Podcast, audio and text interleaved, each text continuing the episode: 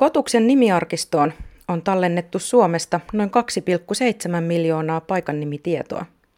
Kansainvälisestikin tarkasteltuna kokoelma on poikkeuksellisen kattava. Suurin osa nimistä on kerätty 50- ja 70-lukujen välillä. Ne on järjestetty kokoelmiin pitäjittäin. Mustalaismikontie Oulaisissa, Mustalaismetsä Muolaalla tai Ruokolahdella sijaitseva Mustalaisen hovi ovat kaikki Suomesta löytyviä ja nimiarkistoon tallennettuja paikan nimiä. Monet paikan nimistä sisältävät muiden tietojen lisäksi tarinan, mistä nimet ovat saaneet alkunsa. Suomen kirjallisuuden seuran arkistotutkija Risto Plumster on tutustunut nimiarkiston aarteisiin. Kuuntelette Romano Miritsiä. Tähän romanien asutushistoriaan, sen vaikutuksiin ja sen tämmöiseen kulttuuriperintöarvoon liittyen, niin on erittäin kiinnostava aineisto on tämä tuota, kotimaisten kielten tutkimuskeskuksen ja sen edeltäjien keräämä paikan nimi, pitäjän nimien tietokanta, kortisto. Siinä on useampi miljoona paikan nimeä kerättynä Suomesta. Ja tuota, tästä tietokannasta, kun tekee hakuja mustalais al- alkusanoilla tai, tai romaanikin alkusanoilla löytyy jonkun verran osumia, mutta tämä mustalaisalkusana haku on hyvin kiinnostava tämän tuota, asutushistorian kannalta. Olen tehnyt sieltä haun ja sieltä löytyy tosiaan pitkä lista. Tässä on mulla ku, kuusi, kuuden sivun lista näitä erilaisia mustalaisalkuisia paikkoja ja kohoumia ja metsäalueita ja suonlaitoja ja nimiä, mitä täältä maastamme Suomen maasta ympäri maata löytyy. Mustalaisakan kallio Alavudella, mustalaisaro Kouvolassa, mustalaisen kallio Kokemäellä, mustalaisen mäki Savonlinnassa, mustalaisen saari Joutsessa, mustalaismäki, puro, räme, saaret, suo ja niin edelleen. Erittäin paljon erilaisia pinnanmuodostumia ja paikkoja ja niemennotkelmia, jotka ovat saaneet nimensä jollain tavalla liittyen romaneiden elämään tai pääväestön ajatuksiin, milla, millaista mustalaisten elämä olisi ollut. Kiinnostavaa on näihin tuota, tuota,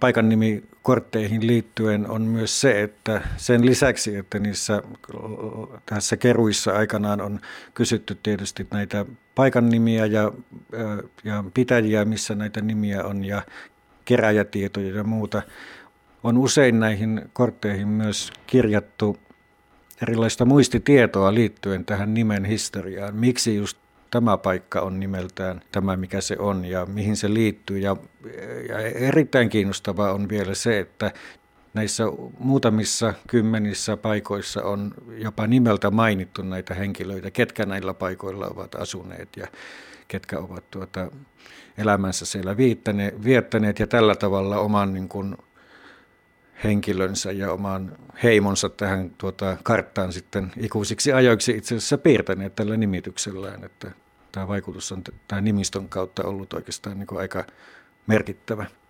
Nämä on hyvin, hyvin tuota, herkullisia ja liikuttaviakin nämä tarinat. Löytyisikö yhtään tarinaa nyt meille kuultavaksi? Tässä on tällainen paikka Mustalaiskuningas joka kerrotaan olevan Pyhännällä, Viitamäellä. Tämän nimitiedon, pitäjän nimen tiedon on toimittanut tietoon arkistoon Sirkka-Liisa Savinen vuonna 1972 ja tässä on kuvaus tästä, mihin tämä mustalaiskuningas nimi liittyy. Viitamäellä kierrellyt mustalaismies, joka oli sanonut itseään mustalaiskuninkaaksi. Kyläläiset sanoivat häntä lasipertiksi, koska hänellä oli toinen silmä lasisilmä, kierrellyt vielä viime sotien jälkeen. Tämän tyyppisiä niin kuin välähdyksiä semmoisesta niin kuin ja suhteista ja kohtaamisista ja sitten näkökulmasta. Usein näissä tietysti näkökulma on toki tuota pääväestön katse sinne, sinne tuota romaniväestöön. Ja toisen esimerkin otan tästä. Tässä on nimi Mustalaiskustaa. Tämä on Parkanossa, Parkanon kylässä. Ja tuota, luen tästä tämän vuonna 70 Terttu Heinämäen arkiston toimittaman tuota, muistitiedon jyväisen.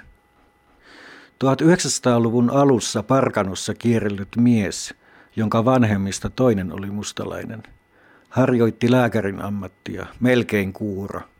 Meni talliin ja sanoi, kyllä maha kropisee, se, siis hevonen, tarvitsee lääkettä. Ja tämän jälkeen hän antoi juotetta. Kustalla oli mukanaan kaksi koiraa, jotka olivat niin isäntänsä puolesta, että hyökkäsivät heti ukolle pahaa aikovien kimppuun. Voidaanko näiden paikanimien perusteella tutkia ja päätellä tai oppia historiaa paremmin? Voisivatko nämä paikanimet antaa lisävaloa romaneiden historiaan Suomessa? Sen vähän sen lähdeaineiston perusteella. Tosiaan näyttäisi siltä, että tämä 1800-luvun loppu, 1900-luvun luvun tuota, koko kaari, niin sitä ehkä niin kuin yleisenä piirteinä leimaa tällainen niin kuin tiety, tiettyihin, tiettyihin pitäjiin ja alueisiin sitoutuminen ja niiden sisällä sitten liikkuminen. Tässä on niin erittäin suuri poikkeus ja tämä yksi tuota, mutta tässä on tämä 1940-luku ja 50-luku ja tämä tuota, evakkoromanien tilanne, joka on sitten ihan oma tarinansa ja lukunsa. Tämä nimistön kautta romanihistoriaa ja asutushistoriaa ja paikallisuuksia katsominen on, on kyllä hyvin edelmällinen ja varmasti vielä tulevaisuudessa siihen kannattaa puuttua ja siitä kannattaa ehkä vähän tarkemminkin katsoa tätä, tätä kokonaisuutta. Mutta niin kuin tämän tuota, kulkemisen ja kaupanteon ja asutushistorian ja sitä kautta sitten sen vaikutusten arvioiminen tähän niin nimistökäytäntöön ja paikan nimiin, niin antaa kyllä erittäin niin kuin tämmöisen, sanoisinko, mielenkiintoisen kuvan tästä tuota romaniväestön, romaniväestön olemisesta ja elämisestä ja suhteista ja pysyvyydestä eri paikkakunnilla. Että, että toivoisin, että tämä asia ehkä niin kuin nostettaisiin vielä vähän eri tavallakin vielä esiin sitten tällaisten niin kuin konkreettisten aineistojen kautta. Ja toivoisin myös, että tämä ehkä niin kuin herättäisi myös niin kuin väestössä itsessään niin kuin sellaista ajatusta ja ylpeyttä siitä, millä tavalla niin kuin heidän oma elämänsä ja historiansa on jättänyt todellisen jäljen tähän tällaiseen niin kuin nimistön kautta kulttuuriperintöön ja suomalaisuuteen tämmöisen nimistön muodossa. Kiitos Risto. Kuulemme vielä romanikieliset uutiset, jotka kertovat, että lähes 30 liikkuvan väestön romania on työllistynyt työtä ja toivoa hankkeen tuella. Diakonissa-laitos on saanut hyviä tuloksia Itä-Euroopan liikkuvan väestön työllistämisessä. Diakonissa-laitoksen ja sen kumppaneiden Emmaus Helsingin ja Työtä ja toivoa osuuskunnan avulla.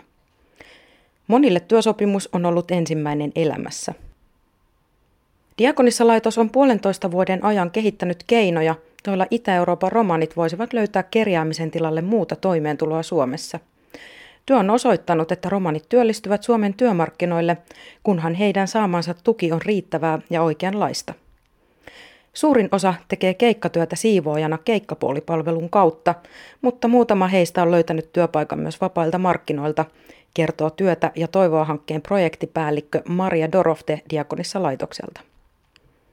Itä-Euroopan romanit ovat tulleet Suomeen etsimään toimeentuloa. Pääasiallisesti toimeentuloa on hankittu kerjäämisen lisäksi pullojen keräämisellä ja isonumerolehden myymisellä.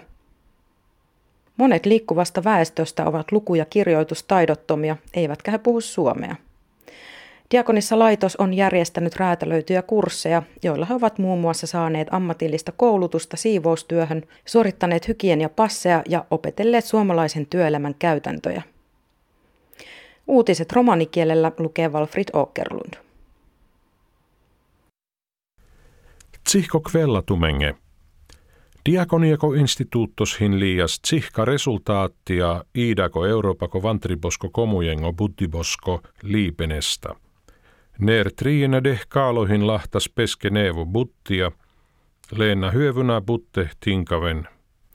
Diakonia instituuttos ta dolesko tsetan buttiposkiiro emmaus, paro foros, ta buttiata haakipa stakkengo jelpaha. Puutlennav hin vaakuno varliine lenge buttiposko sömsipa. Diakoniako instituuttos hinner duibere planidas sar idako Euroopako kaalen lenas penge vauro buttia aro fintikot hem te joona hyövolaste tinkaven. Daua tseripa hin sikadas doua te auriakot hemmengo kaalle lena te aaven aro fintiko puttiako marakni kajoon lenas doi kutti jelpipa – Puutlenna tserenä keikkapoolist senstata buttiasar junsiboskiires pilengo mahkarhin niina kaale, koonenhin lahte puttiako stedos vauro ringata, Rakkila Maria Dorofte projektiako praaluni diakoniako instituutteatta. Dola kaalehin aune aro fintikot hemte joon lahenas daarita buttia penge.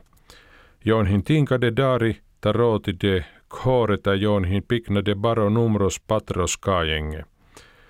Puut lenna na hajuvena trapaven elle rannen, naaka joon hajuvena te rakkaven fintiko chimp. Diakoniako instituuttosin stelladas lenge tsimpako kurssos, kai joonhin liine sikjipa, juusibosko buttiatta, joonhin liine hygieniako papri, joonhin liine niina sikipa vaure fintikot hemmesko buttiako manerenna. Saara Latso Tumenge, Ahen Deoleha.